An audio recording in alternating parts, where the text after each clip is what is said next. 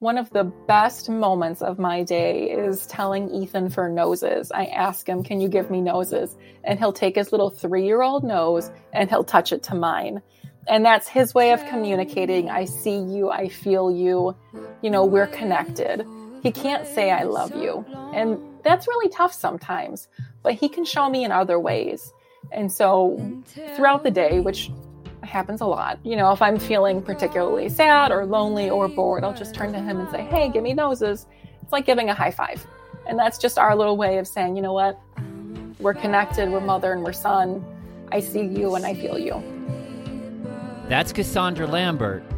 Welcome to the Interesting Humans podcast.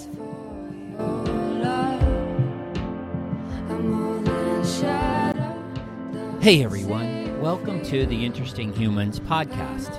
I'm Christian Ward. When Cassandra and Will Lambert's son Ethan was about two, he was diagnosed with an extremely rare genetic disorder referred to as KAND. The couple had noticed early in their son's life that he wasn't progressing physically as expected. Ethan was unable to hold a bottle himself and wasn't starting to verbalize took them more than two years to finally get a diagnosis of this disease so rare only about 300 people worldwide are affected. Uncovering Ethan's condition set the couple on a nearly impossible journey through the maze of hospitals and labs and testing and health insurance reimbursement that often bankrupts well meaning families. Not to mention the emotional roller coaster of trying to raise a toddler with multiple physical challenges. Cassandra's story is one of frustration and compassion that includes a $6,000 wheelchair and jumping through the same hoops time and time again with big insurance companies and caregivers. This was true, she said, even though she had navigated social services in her job as a foster care advocate. In our conversation, Cassandra talks about how difficult it was to get Ethan diagnosed and why the diagnosis was such an important piece of information in the world of health insurance reimbursement. Cassandra also talks about how she turned to social media to find emotional support and community as a parent of a child with such a rare and often fatal progressive neurodegenerative disorder. She found others on Facebook, Instagram, and YouTube, and connecting with other parents helped she and Will find the emotional ground to keep going. Thanks for tuning in to the Interesting Humans podcast. Let's get to it. All right, Cassandra, I am absolutely delighted to have you on Interesting Humans. We have a little bit of a um, of a history as as uh, friends, and you guys were also you and your husband were clients of mine. Um, but we're not talking about that today. Today, we're talking about uh, some challenges that um, you have faced um, as a family and as an individual, and how you guys have navigated it. So um, let's let's start kind of at the beginning. You and and your husband um, are not atypical. Uh, you went to college, you met, married, bought a home, uh, you had careers, uh, and then you had a child, and that's when the path changed for us. Um, can, can you give us a little bit of a picture of of your life uh, kind of before what you both were doing and and bring us up to speed? Yeah, yeah. Um, so my husband Will and I did everything right. We both went to college. We both got college degrees. That's where we actually met. And then we dated for years and years. We got engaged. We got married. We bought a house. We got a golden retriever puppy. we did it all. Um, and then we had our only son, our only child, Ethan. He was born in spring 2018. Happy, healthy pregnancy. Um, he was full term. Like everything went well. I never had any major complications. Um, my husband was working in engineering. I was working in social work and child welfare, um, working with foster children um, and adoptive families. So in 2018, when when I had my son, I left my career. Um, I had very few dreams growing up, but one of those steadfast things that I needed to do was if I was going to have kids, that I wanted to be home with them. My mom had stayed home with me and had raised me. So that really imprinted on me, like being there for my child full time. Mm-hmm. So 2018, we had our son Ethan. Um, 2019 kind of hit, and he was starting to slow down developmentally.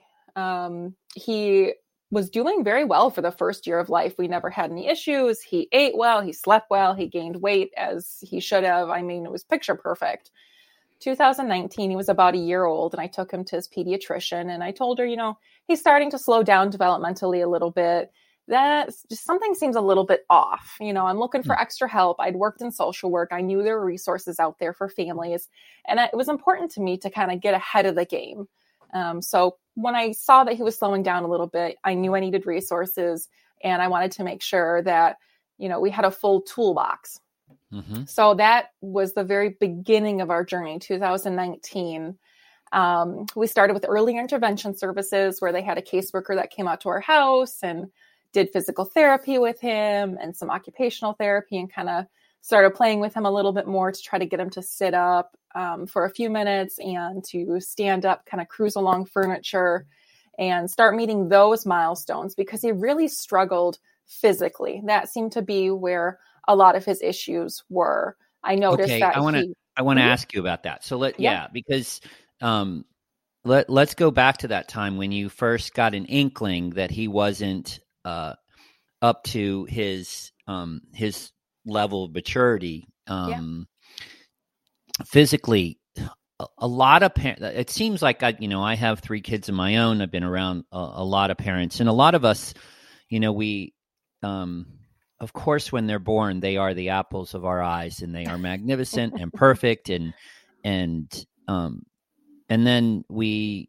we begin to watch and worry even about how they're progressing how they're doing compared to particularly if they're we're around other kids they're having play dates and you begin to see see that what was it that you saw um, in ethan that that began to to raise alarm bells for you what did you notice he was floppy i know that hmm. sounds really kind of crazy mm-hmm. um, but he had he had low muscle tone. He couldn't sit up on his own very well. We had to prop him up with pillows, um, holding his bottle. He he never um, was holding his bottle up with his arms. We always kind of had to hold it for him or place him on a 45 degree angle so his arms mm-hmm. were tucked down by his side. Um, he wasn't reaching over his head for anything. That seemed to um, really be the clues for me. His balance mm. was a little bit kind of funky. He'd fall over to the side, either side. So those were the big indicators for me that, you know, hey, after a couple weeks, couple months of working on that and seeing other kids his age, um, he just wasn't he wasn't catching up. He had a really mm. good developmental pace the first year, and then all of a sudden, he really, really, really slowed down. So, um, how did you how did you and and your husband address that? How did you what were the conversations like and what did you do during that time before you you began diving into the the deeper aspects of this? You know it was very light. It was me saying you know hey i'm, I'm gonna go get this checked out by the doctor. We're gonna get some resources. Uh, i was telling my husband like you don't need to worry about it. You just you go to work. I'm gonna have these dates with this early on person with these extra helps extra services. Um, and it kind of turned once we started to see specialists. Once hmm. our physician, our primary care physician, was like, you know, we're going to start having you see a physical medicine and rehabilitation doctor.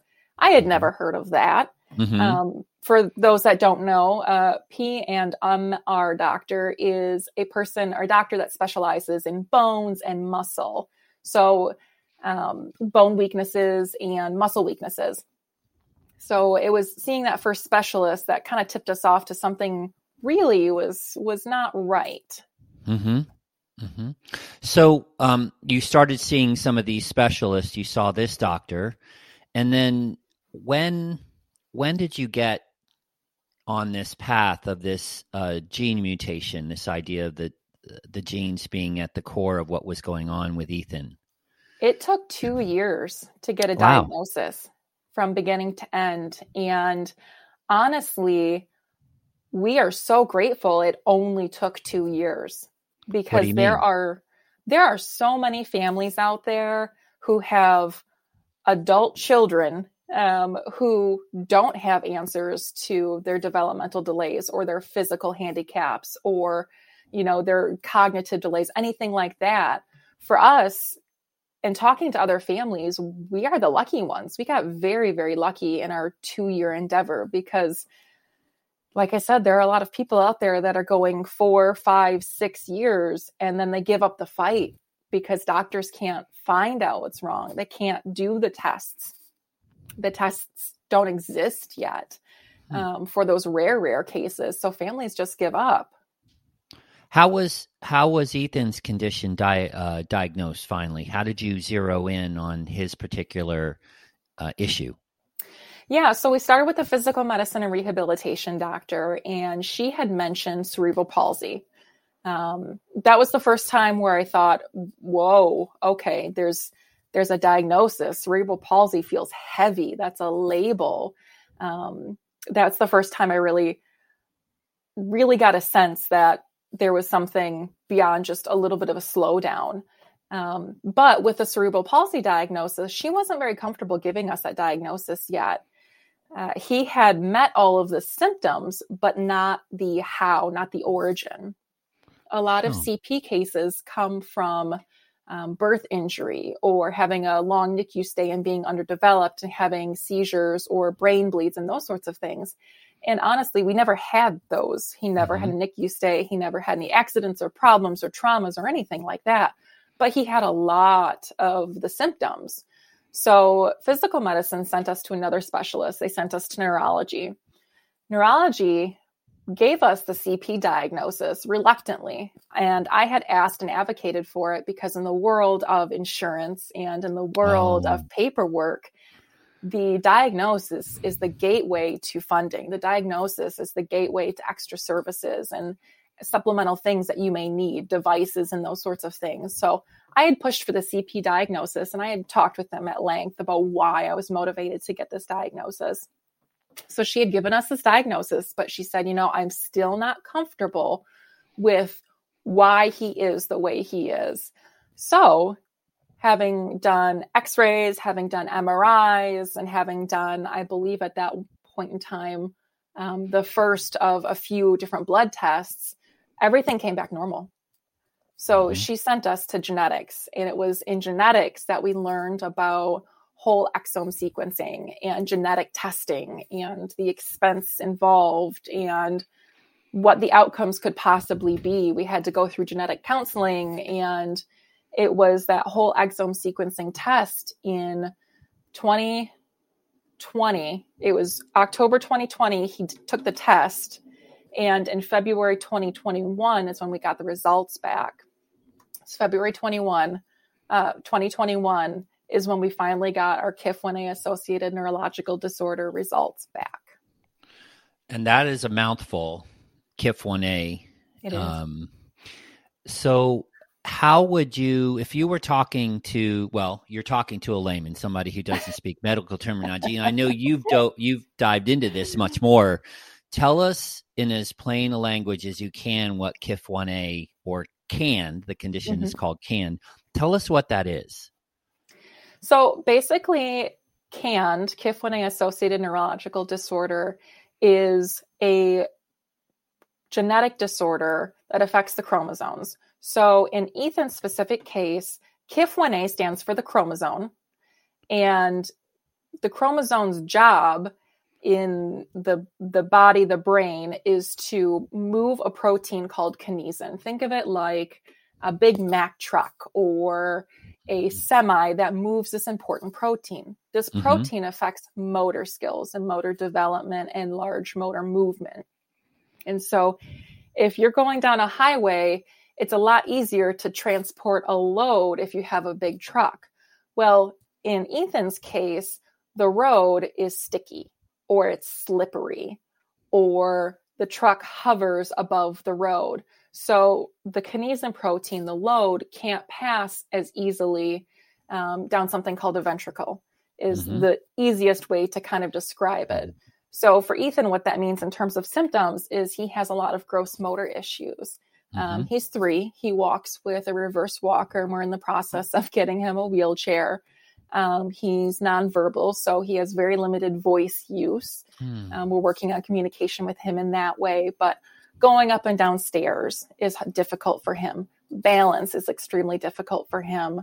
Um, what's interesting about KAND is it's a spectrum disorder. So there have been children who have already passed away from KAND, you know, under the age of one.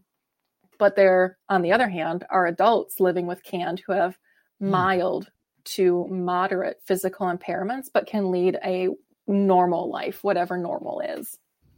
That's amazing. It just depends on how much damage there was to that KIF1A chromosome at, at whatever point it was. Is that is that accurate? Yeah, yeah, and within the KIF1A or KAND community, there's an even further subsect of KIF1A patients. So Ethan's uh, modification might look different than somebody else's modification. Right. So it's right. very hard to track the symptoms and it's very hard to do the research behind it because everyone could be just a little bit different.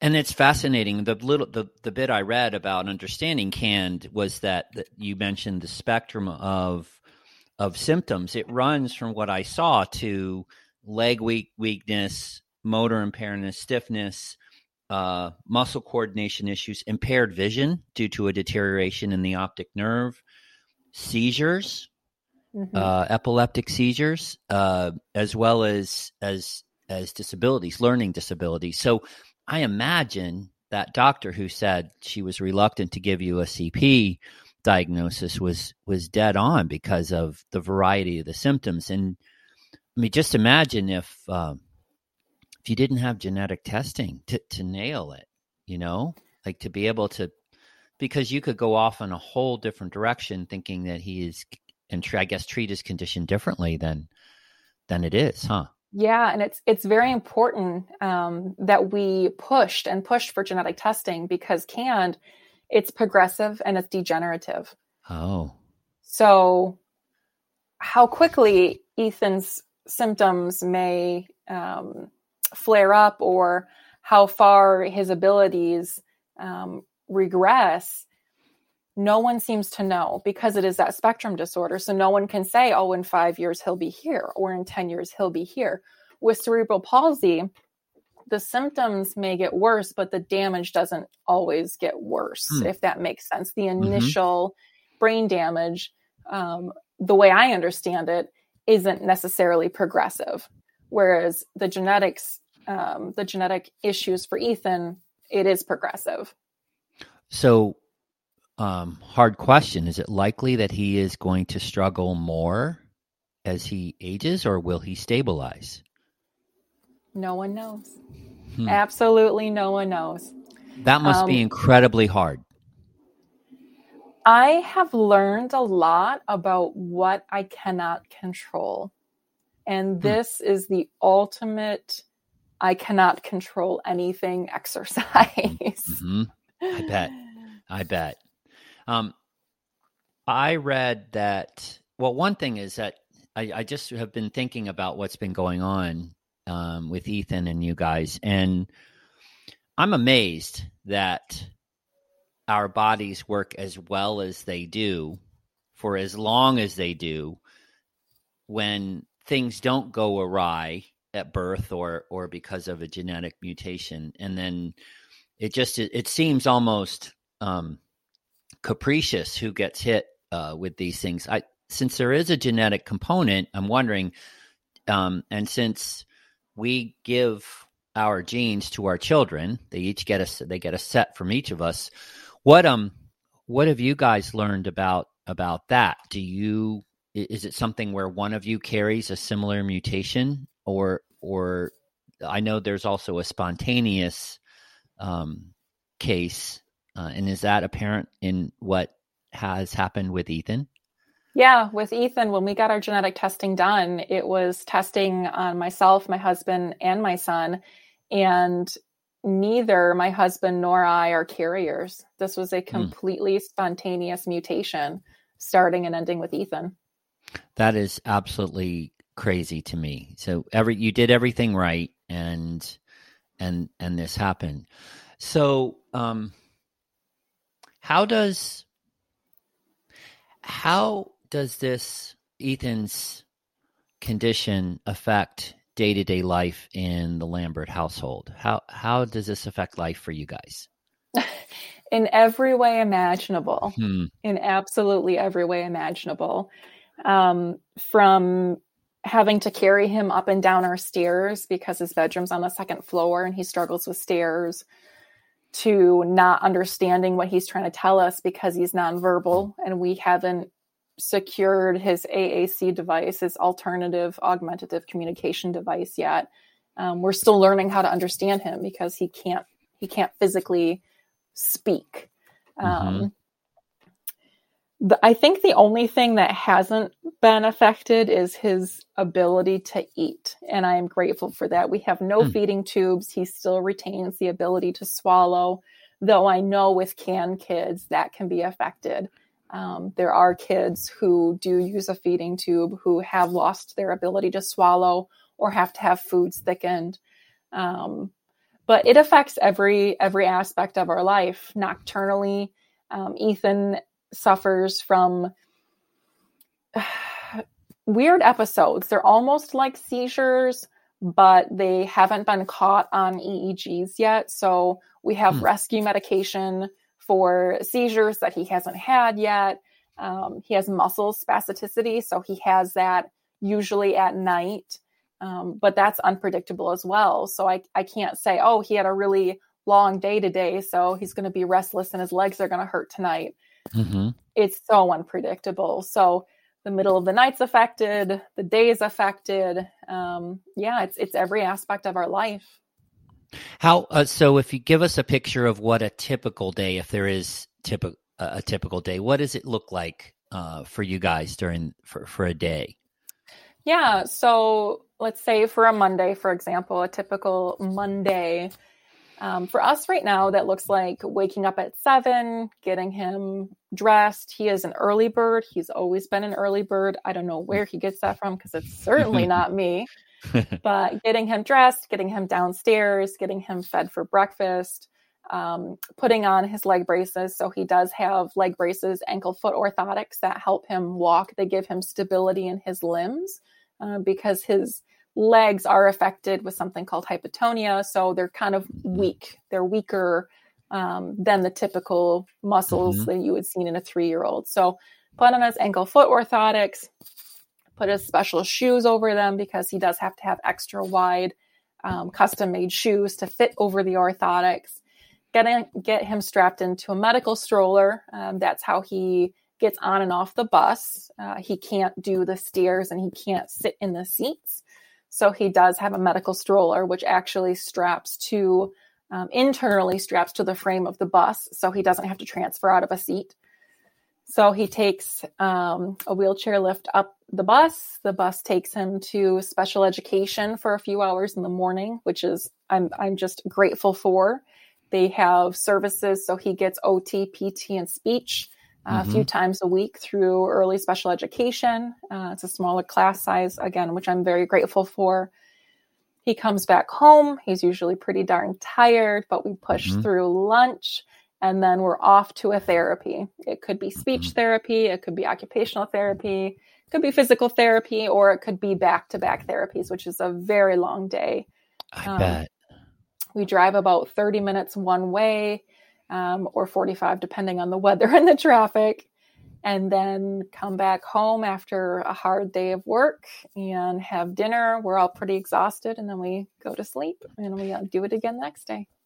So, what is um, I mean, not to diminish the challenge of getting through a day, all the therapies and all of that. Do you have a sense that you get through to him? Like, because he still is a child, he's a little boy. Are there brighter, are there bright moments where you feel like you guys connect and there's some, I don't mean to be flippant, but even some joy because just, you know, kid to mom or kid to dad or kid to parents? Yeah, absolutely one of my one of my favorite things And favorite isn't even a strong enough word. One of the best moments of my day is telling Ethan for noses. I ask him, Can you give me noses? And he'll take his little three year old nose and he'll touch it to mine. And that's his way of communicating. I see you, I feel you, mm. you know, we're connected. He can't say, I love you. And mm-hmm. that's really tough sometimes, but he can show me in other ways. And so throughout the day, which happens a lot. You know, if I'm feeling particularly sad or lonely or bored, I'll just turn to him and say, Hey, give me noses. It's like giving a high five. And that's just our little way of saying, you know what? We're connected, we're mother and we're son. I see you and I feel you. So he he knows. He knows who you are. It's, there isn't that type of of impairment or or challenge. He knows who you are. He just can't speak to you. Right, right. So he understands who mom and dad are. He understands, you know, that he has a dog and a cat. Mm-hmm. Um, you know, he can put his toys away. He can put things um, on top of something. You know, if I ask him to put his cup on the table. But where he struggles is understanding sequencing. So when we start to get in the more complex thought, the complex thoughts that help build onto developmental milestones so, for example, stairs, understanding, okay, I need to pick my right foot up. I need to put my right hand on the railing. I need to push with my foot. I need to bring my left foot up. I need to move my hand up the railing. Those sequence of events is where he really struggles cognitively. And that's associated with the, the KIF1A um, chromosome, yeah. the issue, that protein not doing its job yep. or not getting to its spot. Yep. Wow. Wow. Um, you have, uh, this is something I wanted to talk about because it, it relates to your experience in social services. You guys have run into a few brick walls uh, in terms of getting help, getting services, uh, getting the infrastructure to work uh, aligned with with you guys. Um, and and there have been there have been several times I think you've mentioned um, you actually have started a, a GoFundMe page to raise money for a specially equipped van. Um, yeah. To get Ethan around. And last I saw, you were almost at $35,000 of the $76,000 estimated cost. So tell us a little bit about some of the, um, you know, with, uh, with some of the roadblocks, some of the things that you have discovered that are challenging for families, for parents in your situation? Excuse me. Yeah. So, what I've come up with or come up against is astounding to me. You know, my son is three. I have not lived in this world of parenting a person with a disability or having to navigate um, the social services symptom system as a patient or a patient advocate um, I really spent a lot of time in, on the other side as a professional. So what we've come up against is it's it's easier to advocate for speech therapy, occupational therapy, physical therapy to a point. You can get almost beginner level services to a point. And then when insurance starts to find out that you need services beyond just a light dusting, then you really have to start pushing for them. Um, and for as complex as his care is and his condition is, the the social services systems that are set up are twice as complex. Um, for example, we have been pursuing an AAC device for him to help him communicate with us. An AAC device is basically a glorified tablet. It's a touch screen with a special software program on it to help him push a picture and it will talk for him. It will speak what mm-hmm. the picture is. Mm-hmm. Um, again, to help us communicate verbally, if you will, back and forth. So I started this endeavor in January of 2021. And I was working with our speech therapist in a private company who was contracted by the state of Michigan, who accepted Medicaid, who checked all the boxes, and who were actually the writers and producers of the software. Um, it's very well known and that we were trialing and using. for six months, I emailed and called and jumped through hoops. And at the end of the day, he needed to have two prescriptions from two different doctors, signed on two different dates, a face to face visit. The face to face visit had to be before the date of the prescription um, and not after. They he had to have a speech evaluation. He had to have because of his physical disabilities and handicaps, mobility issues, he had to have uh, physical therapists come in and do a write up and make sure that he could physically use the device. He had to have occupational therapy write up a report about his finger dexterity and ability to push the keys. So, after two prescriptions, a face to face visit, three reports, and me pushing um, this company to submit our paperwork to insurance after six months they finally submitted it to insurance uh, michigan medicaid when i found out that almost all of the documentation that i had provided was expired Ugh. no one had told me about any of these deadlines or you must be submitting this application within three weeks or what have you I relied on this company to know what they're doing and to communicate for me. Um, and that's when I realized no one is going to advocate for your child like you are going mm-hmm. to advocate for your child. So I started the process over. You know, that was wow. seven months of waste wasted time, you know, where Ethan could have had a device to mm-hmm. communicate, mm-hmm. to do something so base so basic um, local communication, but so many people take for granted. So, working with a separate company, a second company, I had to do all the research to see if they were contracted by Medicaid.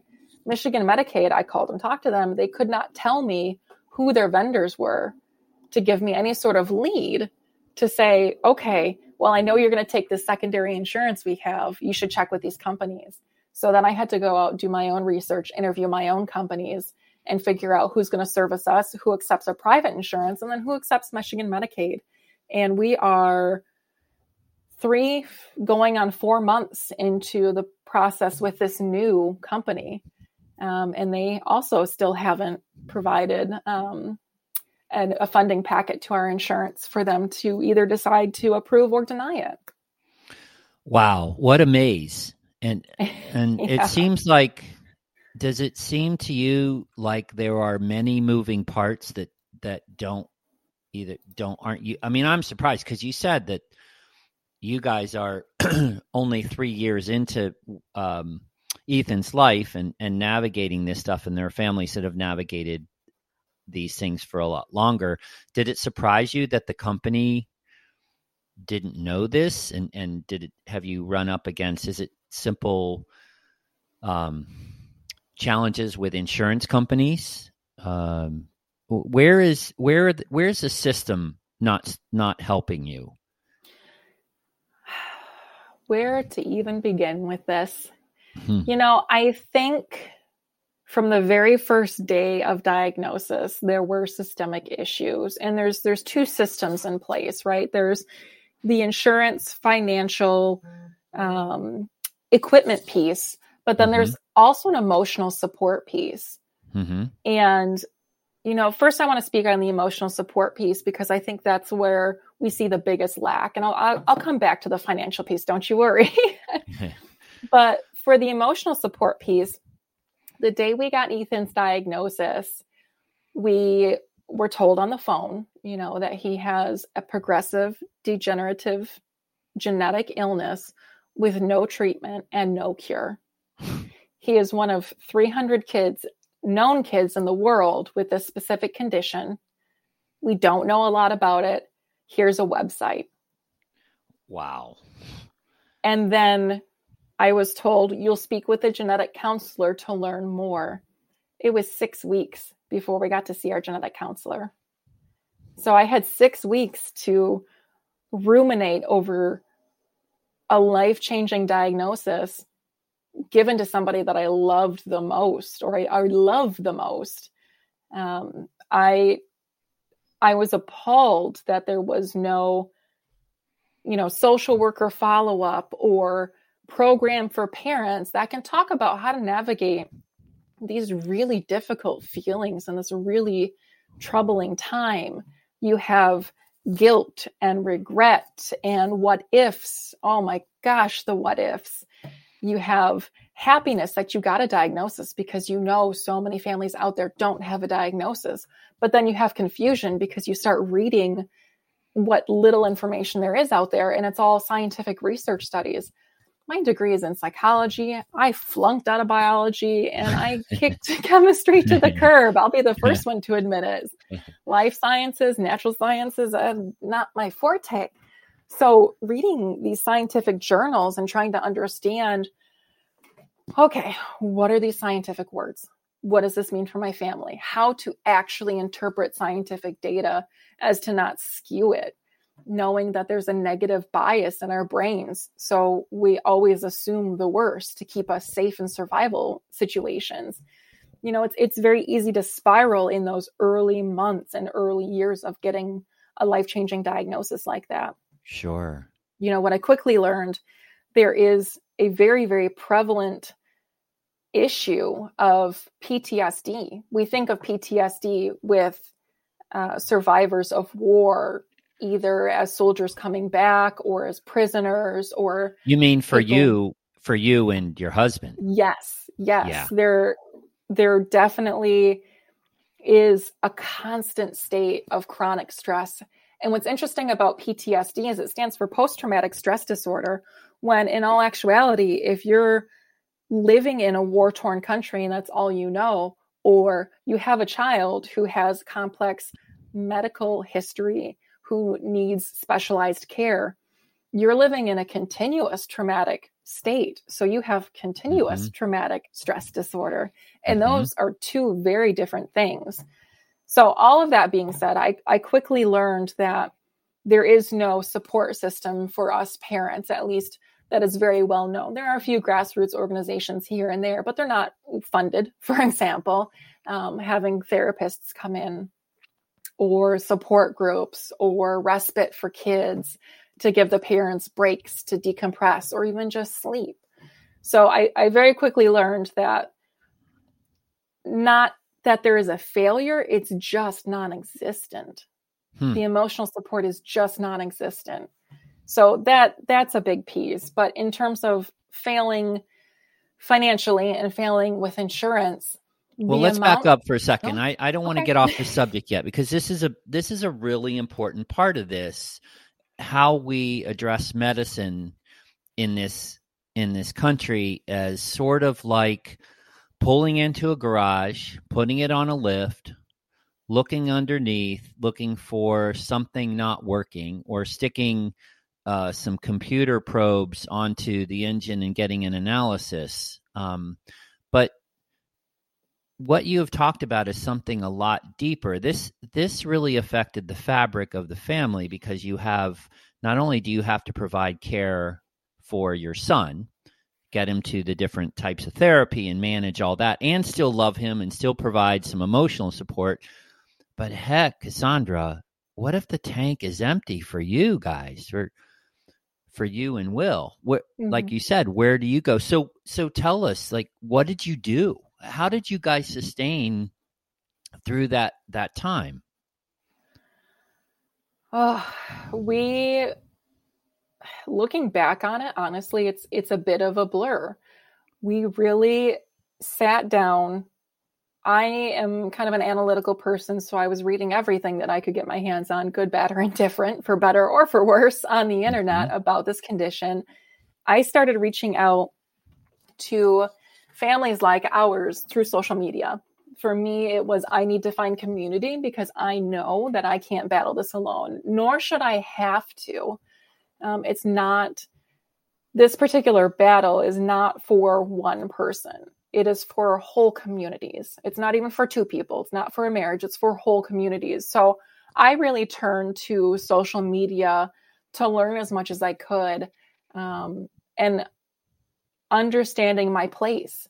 So, my place as Ethan's parent is to keep him healthy, to keep him safe to the best of my ability.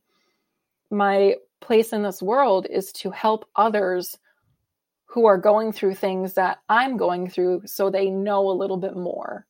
So hmm. they know what to do, what not to do, things to help, resources, um, emotions that they're going to experience. I want to teach people who are going through what I went through so they can learn and we can honestly just make it through it together. So, um, are you saying so? There's a, a KAND community uh, on social media uh, out there.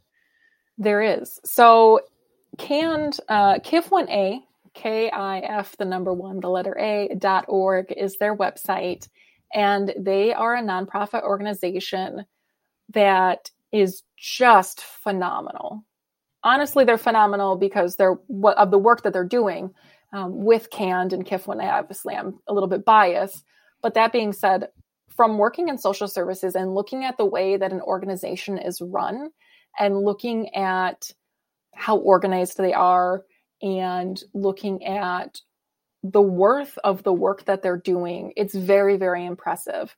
So I got mm-hmm. online. The website that that we were given on the day of the diagnosis was that kif1a.org website.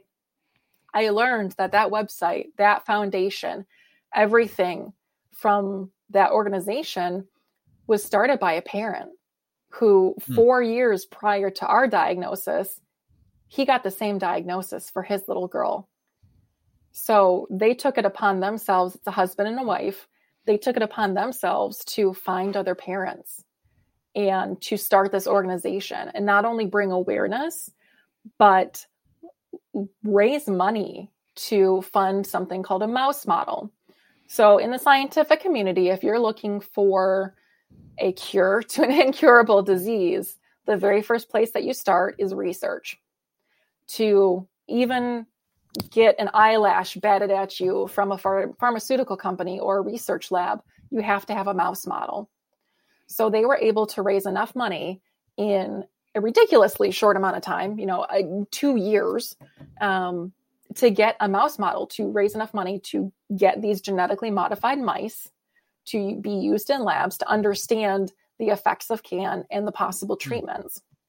So they went from not knowing that this disease existed to four years later having paws on the ground for clinical research and they are just parents hmm. and i say just parents with the utmost respect because you and i are, are parents they aren't lawmakers they aren't lobbyists necessarily mm-hmm. they aren't you know the most highest educated people with the strongest IQ. They're they're people just average, like. Average people. Yeah. Average yeah. people who decided to do something. Um, so all this to say, very grateful for the organization. That was the website that we were given when um, Ethan was diagnosed. And yeah. So you found community online did you were you able to connect in offline as well? Did you form friendships and and be able to to share information and and fellowship? I guess through through this because again, I, I see I have the utmost respect for you and Will for um just the, how different your life is today compared to what you pictured and and still being so committed to doing the best you can to ensure that Ethan um, has a loving, stable environment eh, while you're also navigating this maze of of support. Yeah, so I, I found community online. Um, I quickly learned that there are two other kids that I know of in the state of Michigan with Ethan's disease. Mm. So that's three. Only two others. Only yep. two. Only three in the entire state. Three in both peninsulas. Wow. Um, but through connecting online, I was able to meet other parents who were going through similar things, maybe different disorders, maybe different disabilities, but who felt the same emotions, other special needs parents or other parents of children with special needs or disabilities. And I was able to learn so much and and hopefully give so much to that community online. Mm-hmm. And unfortunately, the timing of all of this is absolutely awful because a month less than a month before COVID 19 lockdown um, is when we got the diagnosis. And mm. all of us having immunocompromised kids or kids who aren't necessarily immunocompromised but have co-occurring issues or other other things going on um, you know we we can't risk it not even sure. once you know so our entire community beyond the KIF1A KAND community the community of parents of disabled children we've been in quite some lockdown for two oh, years. Yeah. yeah. i mean it's no going to grocery stores. You know it's right. it's ordering everything. It's it's no leaving the house for you know a quick run to the convenience store without a mask. Um, is that still you know, your reality today? Is that still how you order food on, online and have it delivered and and all that? Is that still what goes on for you guys? For us for our level of comfort um, we're not attending any big events no weddings no birthdays no concerts um, you know, we don't, we try not to go to restaurants at really busy mm-hmm. times where there might be a lot of people. Um, so we take some precautions. Um, I'm personally okay with taking Ethan into a grocery store at a not peak time. But mm-hmm. in our mm-hmm. case, Ethan also likes to put things in his mouth and to lick mm-hmm. things. So because of that, you know, that does increase our odds of, you know, having something go catastrophic or go wrong. Um, I could so just steer, I, see you steering down the middle of the aisle, staying away from the edges so that he can't quite reach. That, but he's that, also three, so that toddler sure, three-year-old does not want to sit sure. in the car. He wants to play with all of the things and of try course. all the textures. So it's it's an adventure, that's for sure. Absolutely. So um, I'm so glad that you found some uh, a sense of re- relief in some fashion to connect with others who were experiencing somewhat similar um, similar issues. Um, and then we're going to talk. I want to talk about the financial part of this because that also falls into the the other side, the support network for for parents. Um, talk a little bit about, and maybe it comes up when you talk about the talk about the van. Um, I saw you posted something recently about the cost of a wheelchair as well. Like this all all falls into all the stuff that you I and you have a background in social services, and you've told me about how beneficial your sense of navigating the the maze of social services was has helped you your your experience um, tell us tell everyone a little bit about what you did uh, what your work life was was like where you what you specialized in yeah so before i became my son's full-time advocate um, and before I had mm-hmm. him, I worked in child welfare. So I worked in foster care and adoption, um, doing a couple different roles over the course of a few years. And it was, was everything from casework where you actually, I actually removed children from their parents and I went to court and I petitioned the court and I testified and I tried to get family services for reunification. That was a piece of it. Um, I was a licensing worker for foster homes. So I did kind of more the regulatory stuff where I would go do home visits, make sure they had everything that they needed, that they had bought, um, they abided by the state laws and policies, made sure we checked those out. Eventually, I was a licensing supervisor, and that's kind of where I left my position. So mm-hmm. I helped a lot of families um, in the Ann Arbor, Washtenaw County area. And what's interesting is we had a lot of kiddos that had complex medical needs, um, mm-hmm. sickle cell anemia, or um, birth defects and genetic conditions. And with Mott being in Ann Arbor, um, I really got to experience their system and how they did things. Um, and working in social services, for any social services worker out there, you are one of the most resourceful people that you will ever meet, mm-hmm. where you can Google anything and you can figure it out, whether it's held together by WD 40 and duct tape you will figure it out. And so it was those years of trying to make things work and trying to find resources and pushing for answers to questions, um, whether I wanted them or not, that really lent to my ability to more easily navigate the world that I live in now. Mm-hmm. Yeah. And you've mentioned to me, just think if you did not have that same experience, how bewildering. I mean, you were you were bewildered a little bit as you were, and the fact that you had this experience certainly helped you uh, maybe get up to speed a little bit more quickly. Yeah, absolutely. And I, I think I think there's almost a password, you know, when working with the system. Uh, I What say the mean? system. So if you're calling to check up on something, or if you're um, asking questions to a provider, there are certain things that you want to do. You want to ask their name and make sure that you know their name. You want to document the phone call or conversation. You want to ask them why they can or cannot do something. Um, you know, you never want to really Hmm. leave a stone unturned. And I think, I think understanding that in social services really made a difference in, like I said, in my real life. Because you had to document everything when you were doing your work. You had to document everything. Yeah, and and Right. to be organized, um, to know Mhm. names and dates and phone Mhm. numbers and diagnoses and policy. I mean, hmm you know, the the policy manual for insurance or for Medicaid or for different health systems is thousands and thousands of pages long.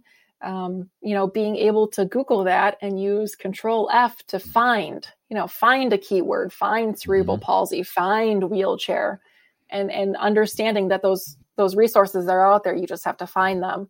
Um, makes a huge difference. Um, so let's talk about the financial picture because you've mentioned a couple things. One was early on, you were talking about the necessity to have the right diagnosis so that the insurance company would would reimburse. So that that is one aspect, and and also again, I want to talk about this van and your latest dilemma with the wheelchair. Um, yeah, yeah.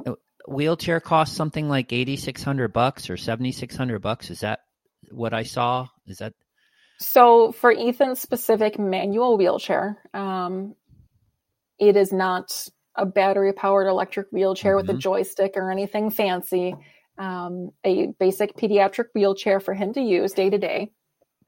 Excuse me, is six hundred and no six thousand four hundred and forty nine dollars. Okay. And um, so I'm guessing that the wheelchair, the van, um, and other things, you guys have spent a good bit of your own money. You also spent probably a good bit of time, let's call it negotiating with the insurance company for coverage. T- tell us about, tell me about what you were going to say earlier about the financial side of, of this.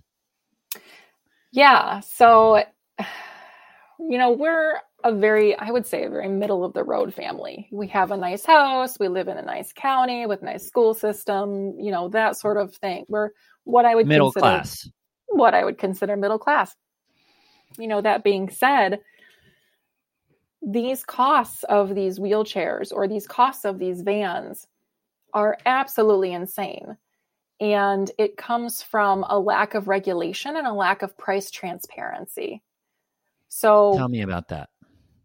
for example, pharmaceutical drugs, specialty drugs, um, non generic drugs, hospital clauses, and pharmaceutical privacy policies, they don't release or publish the numbers of how much something is going to cost. hmm You know, and that that doesn't make sense because in a market, if you think about business, you look left and look right to figure out how Sure. you're going to price competitively hmm and I understand the business sense, but if you're not looking left, you're not looking right to price competitively, then you can price whatever you want. hmm And medical care and medical devices and prescription drugs, these are all things that keep people alive most of the time or give them a better quality of life. hmm So the population that actually partakes in these things is desperate and will pay and will do whatever it takes. Um, so insurance companies, I would argue, almost prey on that. How You know, many being medic- said, how many medicines is does uh, does your son have to take? Right now, he is on one rescue medication. Um, Mhm. It's diazepam for seizures, and Mhm. luckily, diazepam is not a super expensive drug. hmm you know that being said i have a friend who has a disabled son and he takes a um i can't remember what they call it but it, it's a single uh, not mass market drug it's a specialty Mhm. drug hmm he takes it four times a year and it costs i want to say over a hundred thousand dollars every injection. Whoa. Four times a year. It's insane. Just let that sink in for a minute. Mm-hmm. Your child needs $400,000 worth of medication a year. Yeah. You know, their wheelchair, because he is completely wheelchair dependent, so he does have a power chair, cost $120,000 hmm. for a child. I think he's mm-hmm. eight, maybe. Mm-hmm. It's absolutely insane.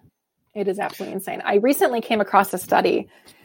Um, it's the National Economic Burden of Rare Disease Study. So, this was a study that was published in, I believe, 2020, 2021, so very recently, by an organization that advocates and helps spread awareness about rare disease.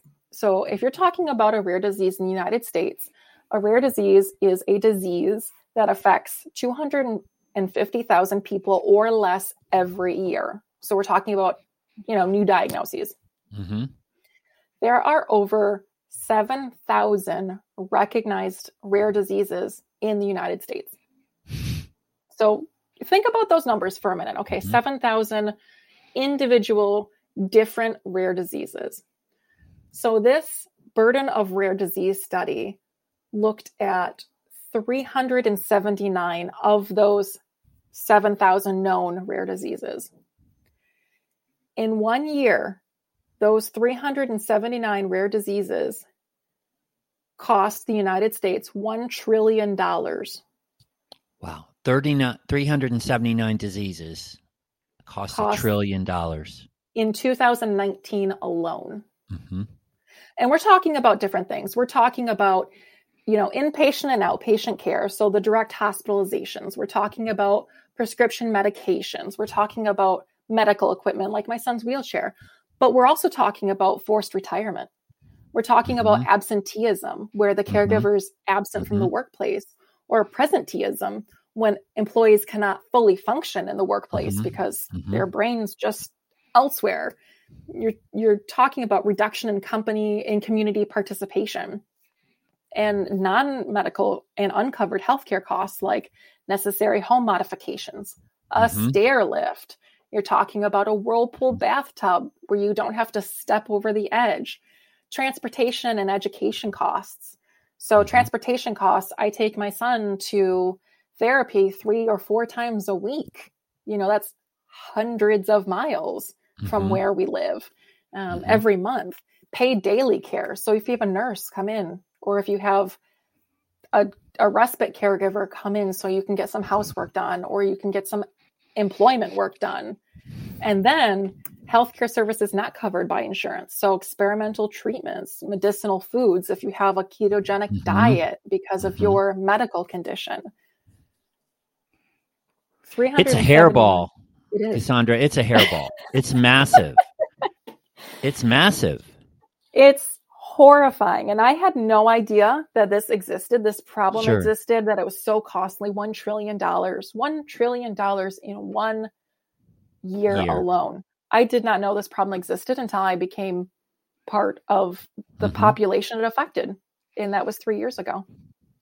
So, um, any ideas on fixing it? Because I, you know, we have to, we have to, the reality is, is that a company is in existence to turn a profit for its shareholders.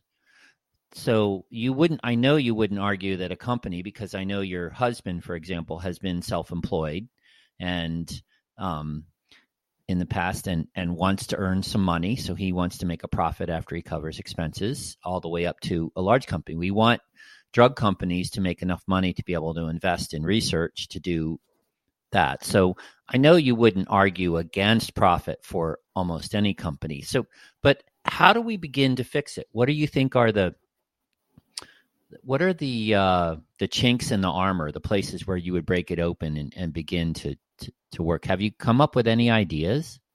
I think the very first place to start is talking about it. Is, mm-hmm. is transparency. What's interesting about this economic burden study is if you read it, which I, I hope everyone does, it's a very interesting, well written study. We'll put a link in the show notes. Yes, please do. Um, if you read it, it it talks about its inability to pull data from other research studies or specific populations because no one's done the research on it. So no hmm. one's even talking about these problems. No one's talking about KIF1A associated neurological disorders impact on family finances. Mm-hmm.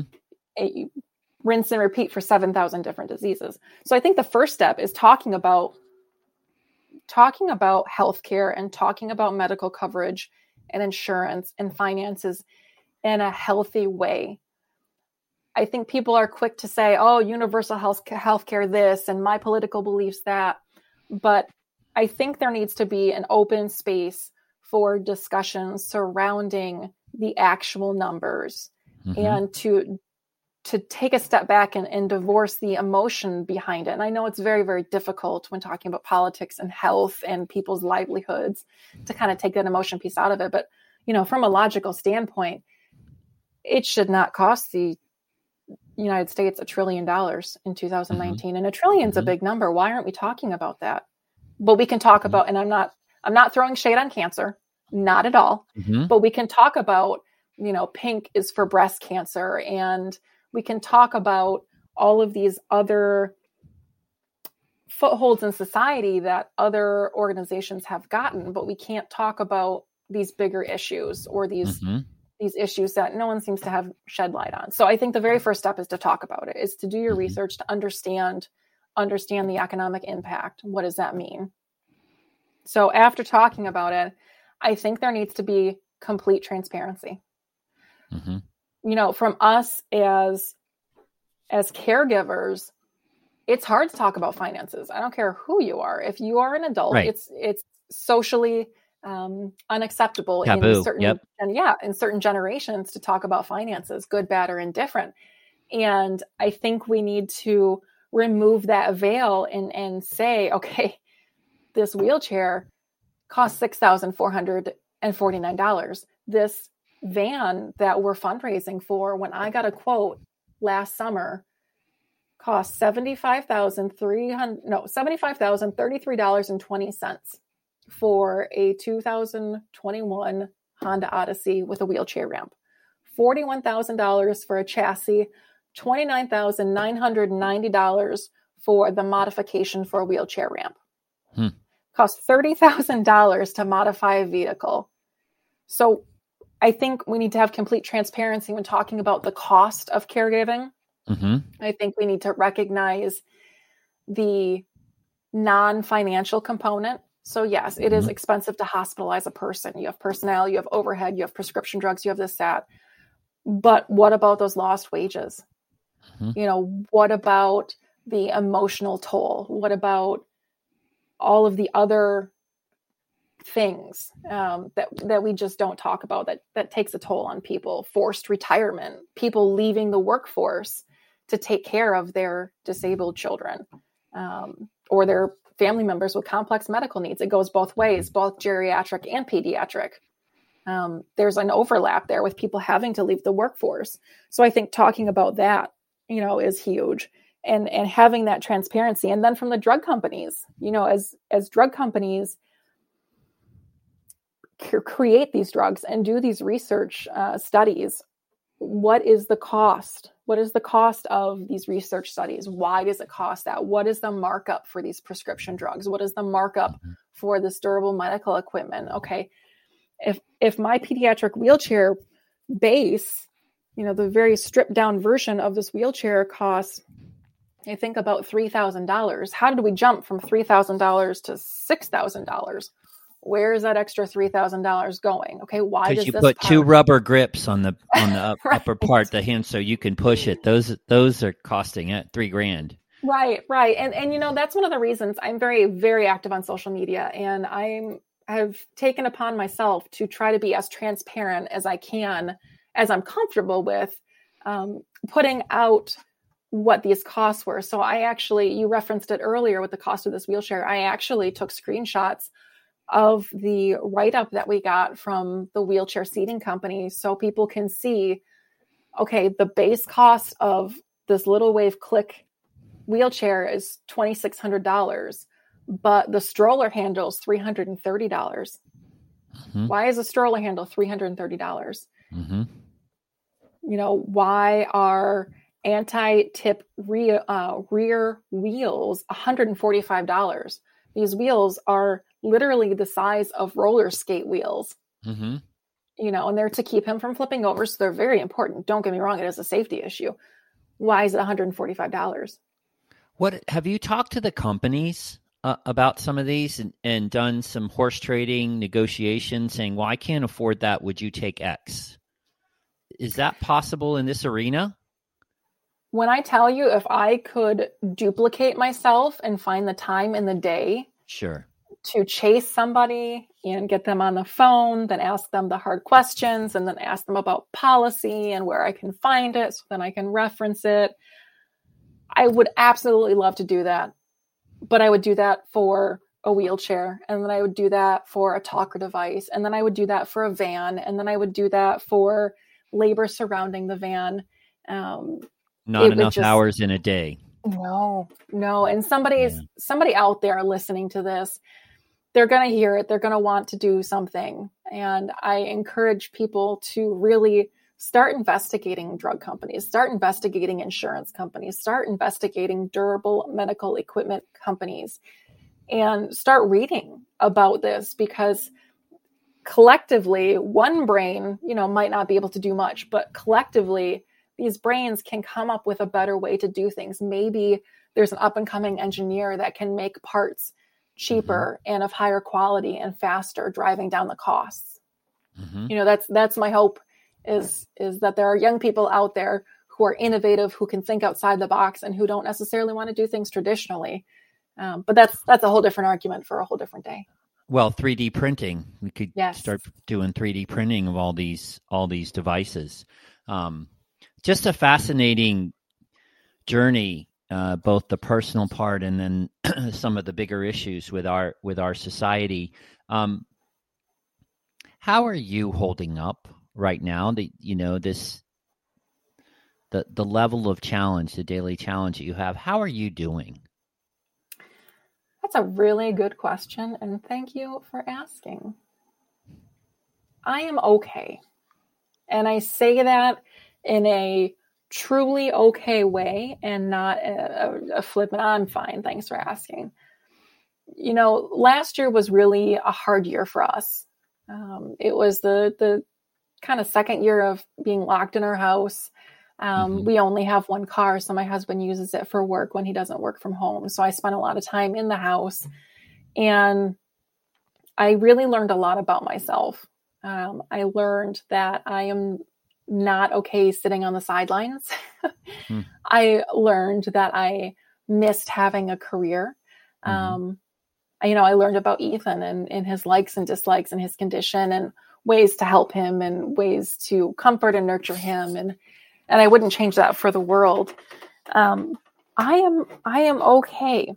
It's really interesting going on this journey because there are days that are really good. There are days that the sun's shining and you're hitting milestones in therapy, or um, your child's happy, or something got approved through insurance, and it was like ah, oh, this project is finally done. We got the okay. The ink is dry. That's a win.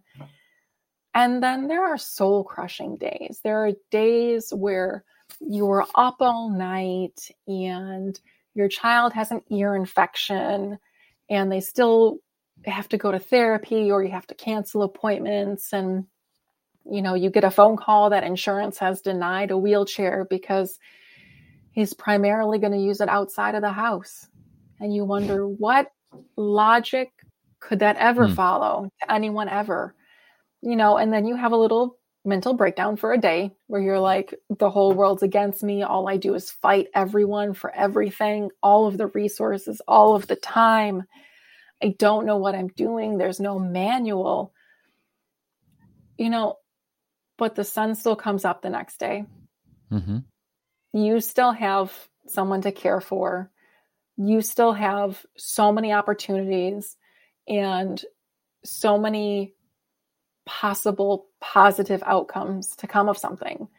Um, so I've, I've really learned to ride the roller coaster that is managing this life and grief and everything in between.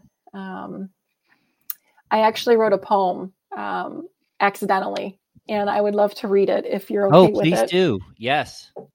Um, one of my New Year's resolutions, or my New Year's word for this year, for 2022, is to narrate, is to really to use my voice in a a way for good, in a way for advocacy. So I was attempting to write an article that will hopefully be published later this month, but I accidentally wrote a poem instead. Um, so it's a little bit, um, I won't say it's a downer, but it's about grief. and I, I don't have a name for it because I don't really like titling things.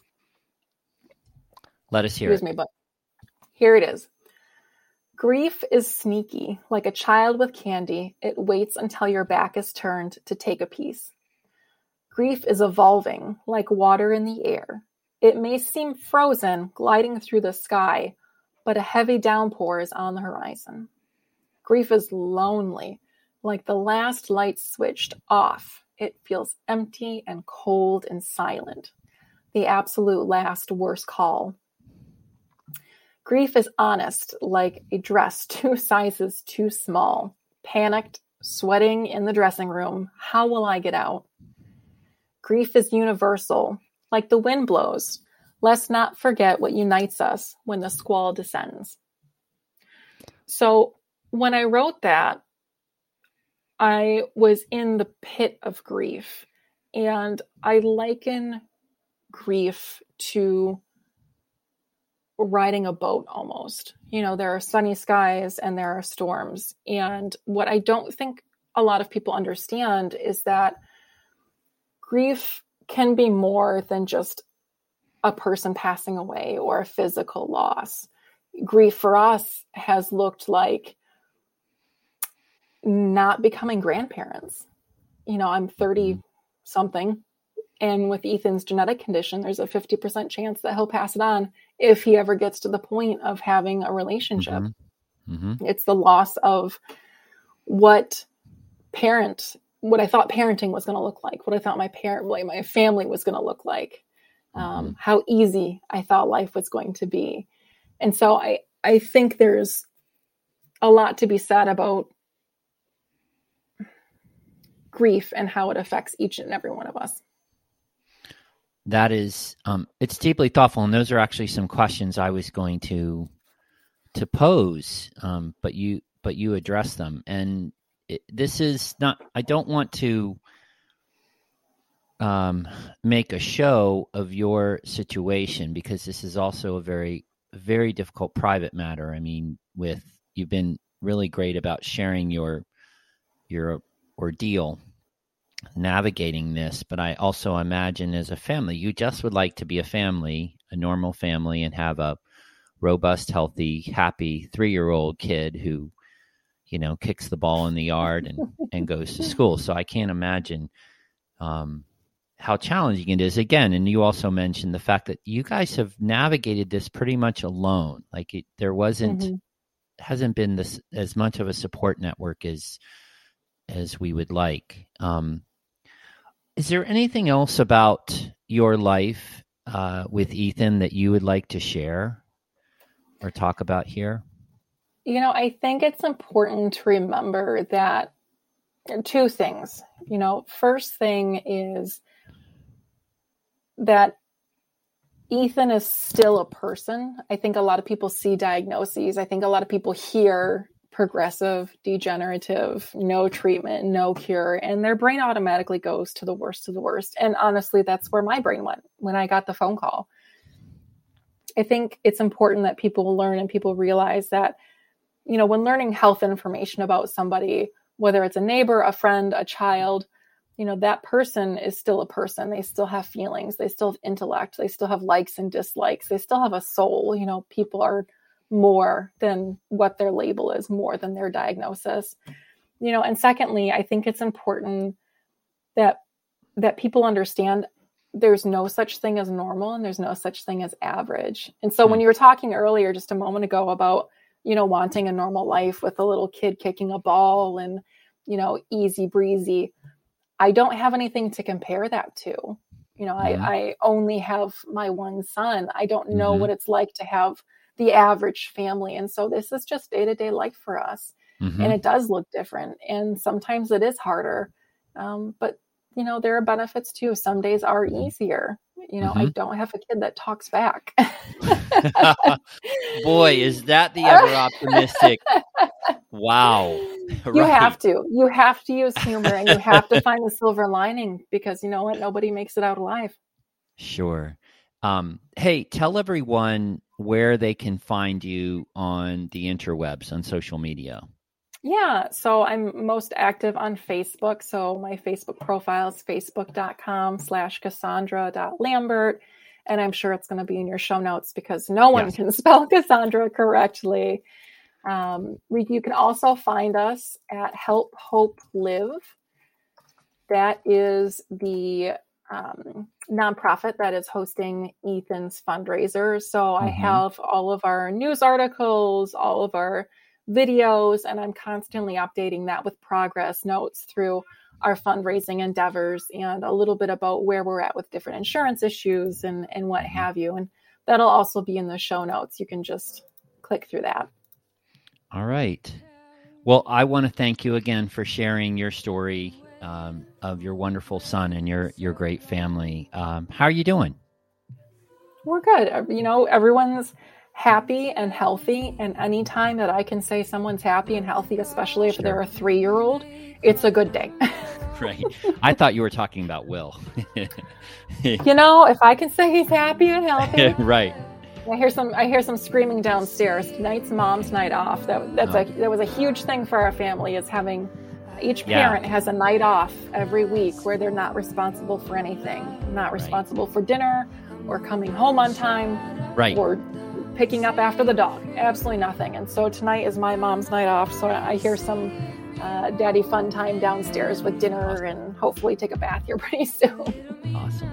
Well, thank you again, Cassandra. It's been an absolute pleasure having you on Interesting Humans. I really appreciate your time and your your vulnerability um, in our conversation. I really wish you guys the best. I really appreciate that. Thank you for having me. That's my conversation with Cassandra Lambert. I hope you enjoyed meeting this extraordinary woman and hearing a piece of her story. I'll include links in the show notes as to where you can follow Cassandra's story on the interwebs, as well as to the Help Hope Live Foundation, which is helping Will and Cassandra raise up to $77,000 for a specially equipped van that would allow them to get their son Ethan to his various occupational rehabilitation therapies as well as to school. As always, I am deeply grateful you stopped by Interesting Humans and allowed me into your ears and your head. If you enjoyed this episode or any of the other episodes, I would deeply appreciate a five star review wherever you get your podcasts. If you want to reach me, you can find me on the interwebs at christianrward.com or on Instagram and Facebook. Background intro and outro music is graciously provided by Wild, so please check her out. More great conversations ahead on Interesting Humans. I invite you to tune in in the future. Until soon, this is Christian Ward. Make it a great day.